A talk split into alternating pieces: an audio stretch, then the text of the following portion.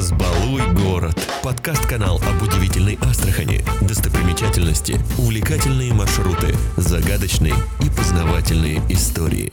Меня зовут Владимир Паньков, я журналист, э, фотограф дикой природы и начинающий писатель. Вот недавно я закончил свою первую книгу, она называется «Записки о природе Астраханской области для туриста с фотокамерой». Сейчас на краудфандинговой платформе идет э, сбор средств на печать этой книги. А, заповедник обещал определенную помощь, обратился э, к спонсорам. Я надеюсь, что в следующем году эта книга выйдет. И сегодня я расскажу немножко вообще о том, что такое фотографирование дикой природы, а, какие особенности есть у этого направления, какие жанры можно выделить внутри и какие вообще нужно аспекты учитывать, когда мы начинаем фотографировать э, животных, растения и, и все вот эти вот вещи за городом. Ну, как правило, вообще фотографирование, оно как бы это единое э, искусство, и хороший фотограф может фотографировать и насекомых, и людей, и пейзажи, как бы для него, в принципе, нет большой разницы. Просто фотограф, он э, в первую очередь должен любить то, что он фотографирует. Если фотограф не любит то, что он фотографирует, хорошего кадра никогда не получится. Поэтому вот фотографы дикой природы – это люди, которые прежде всего любят природу, и поэтому они хотят ее на своих фотографиях показать и поделиться вот этой красотой. То есть вот у меня лично э, с чего началось? Ну, природу я любил с детства, мне всегда это было все интересно.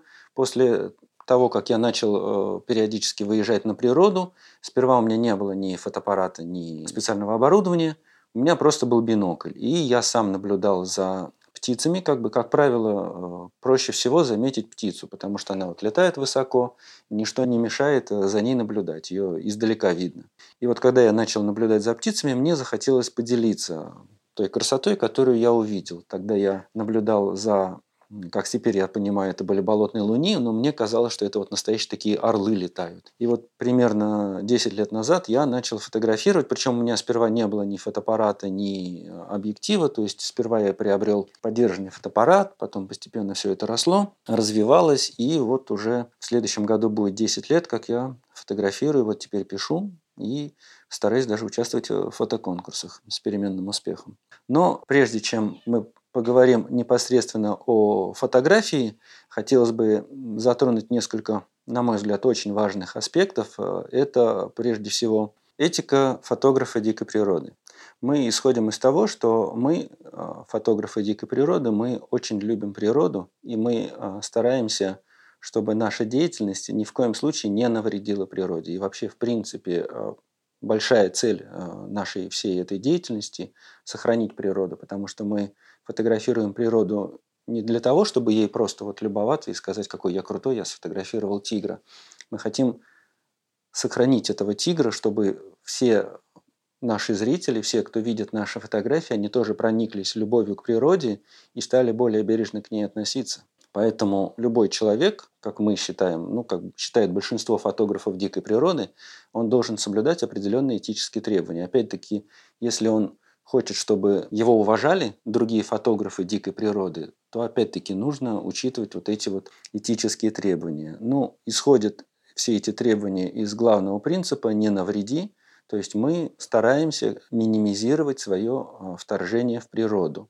Потому что довольно много было в разное время скандалов с фотографами, которые в погоне за хорошим кадром действовали не очень красиво. То есть среди тех же фотографов макросъемки есть особое скажем так, направление э, фотографов, которые снимают э, мертвых насекомых. Дело в том, что даже если вы пытаетесь скрыть, что вы фотографируете там мертвое насекомое или что вы очень неправильно поступаете по отношению к каким-то животным, когда вы их фотографируете, заставляете их э, пересесть куда-то, всегда ваши коллеги это поймут другой фотограф, который посмотрит на сделанный вами снимок, он всегда поймет, как этот снимок был сделан. Это вот я, на этом, э, я в этом неоднократно убеждался. И обмануть кого-то не получится. Поэтому всегда, когда фотограф э, дикой природы делает снимок, он должен учитывать, что у него коллеги либо спросят, как был сделан этот снимок,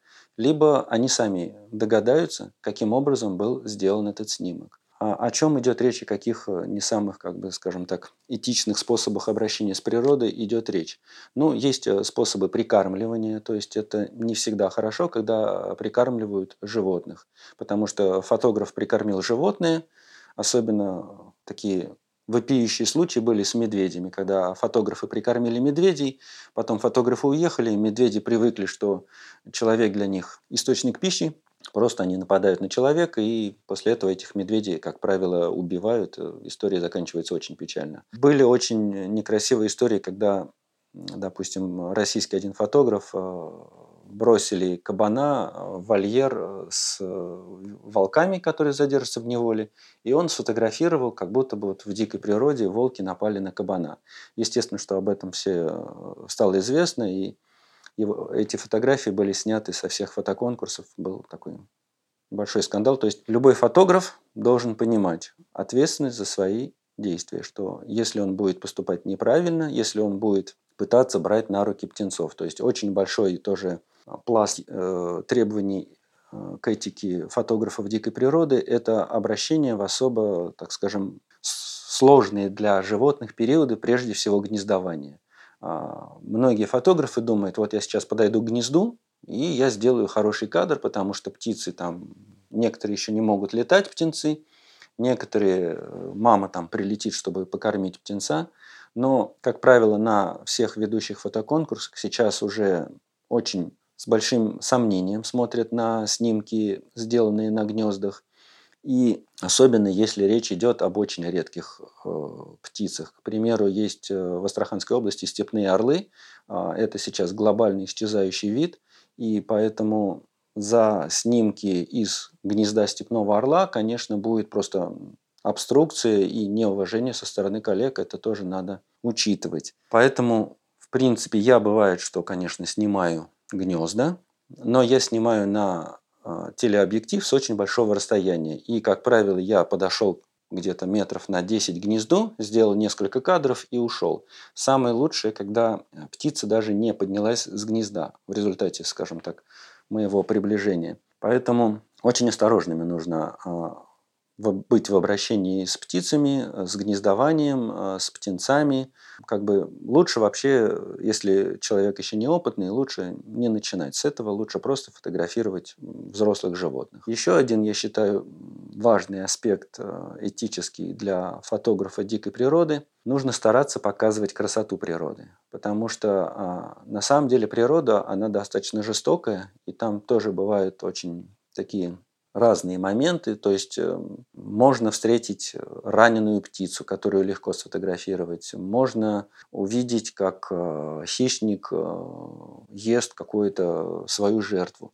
Вот с такими а, моментами тоже надо быть очень осторожными. И я считаю, что фотограф, который показывает намеренно жестокость, показывает э, какие-то скажем так, несправедливые, некрасивые моменты природы, он тоже поступает не совсем этично, потому что ну, мы должны демонстрировать красоту природы, мы должны показывать, что природа – это прекрасно. Ну, после э, этики Следующий очень важный, на мой взгляд, опять-таки аспект – это техника безопасности прежде всего самого человека. Многие люди, мы привыкли, что мы живем в мире людей, что вокруг нас все немножко вот э, уже относительно безопасно. И выезжая на природу, многие люди не понимают, какие опасности поджидают их в природе. Многим людям кажется, что никаких уже опасностей нет. На самом деле это не так. Э, самый яркий пример, как бы вот э, лично для меня, один из самых опасных моментов в моей практике был, когда я столкнулся с бешеной янтовидной собакой.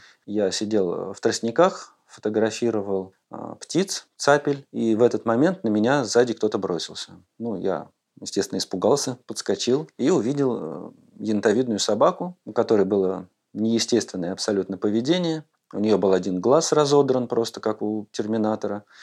Она не боялась человека, она при мне наклонила морду и съела кусок глины. То есть э, это было больное животное. Вот после любого контакта с бешеным животным необходимо немедленно обратиться в травмпункт, потому что вот эта сама болезнь, бешенство, она совершенно неизлечима. Если ее не остановить, не принять вакцину в течение 7 дней максимум, то рано или поздно человек заболеет. Когда человек уже заболел, спасти его невозможно. В этом году, я не знаю статистику по Астраханской области, не слышал случаев, в Волгоградской области умерло 3 человека от бешенства. И это очень тяжелая смерть. Я общался с э, врачами, которые рассказывали, человек просто мучается ужасно. Кроме бешенства, которое на самом деле присутствует в большинстве регионов страны, то есть бешенство есть практически в любой области. Это нужно учитывать вообще в любом регионе, что вы можете столкнуться с бешеным животным. Прежде всего это ежи, кошки, собаки, лисицы, янтовидные собаки. То есть все эти животные могут быть бешеными. А самое страшное, когда вы сталкиваетесь с бешеным животным, это контакт со слюной. То есть э, бешенство передается со слюной, через слюну. Если а, слюна попала в какую-то рану, то это очень опасно. Необходимо сделать курс уколов. Я делал курс уколов, потому что ну, для меня это было спокойнее. А, следующая, как бы, тоже очень явная и прямая угроза для человека на природе – это клещи. То есть в Астраханской области нам повезло, у нас серьезных заболеваний через укусы клещей не передается. Конго-крымская лихорадка – это ну, это опасно. А, люди регулярно заболевают конго-крымской лихорадкой, но, по крайней мере, от нее не умирают. Я знаю многих людей, которые болели конго-крымской лихорадкой. Да, температура 40, держится неделю, но после этого, как, бы, как правило, проходит. А в более северных регионах, в более восточных регионах э, клещи передают э, энцефалит, боррелиоз. Это, как правило, э, энцефалит и боррелиоз – это либо очень тяжелые последствия, которые очень серьезно осложняют жизнь человека, либо это смерть. То есть вот, все, наверное, слышали, есть э, такая, была такая группа гражданской обороны, Егор Летов, он умер от энцефалита после укуса клеща. В Астраханской области клещей много, поэтому нужно учитывать, э, когда вы находитесь на природе, желательно, чтобы у вас была а, плотная одежда, желательно, чтобы у вас были длинные рукава, обязательно шапка, то есть э, чтобы были защищены волосы, обязательно должны быть э, брюки, э, ботинки какие-то. То есть э, многие едут на природу в каких-то легкомысленных сандалиях, шортиках, маечках. Это очень несерьезно, это очень опасно. И я все-таки даже в нашу жару нужно учитывать, что вы можете просто обгореть.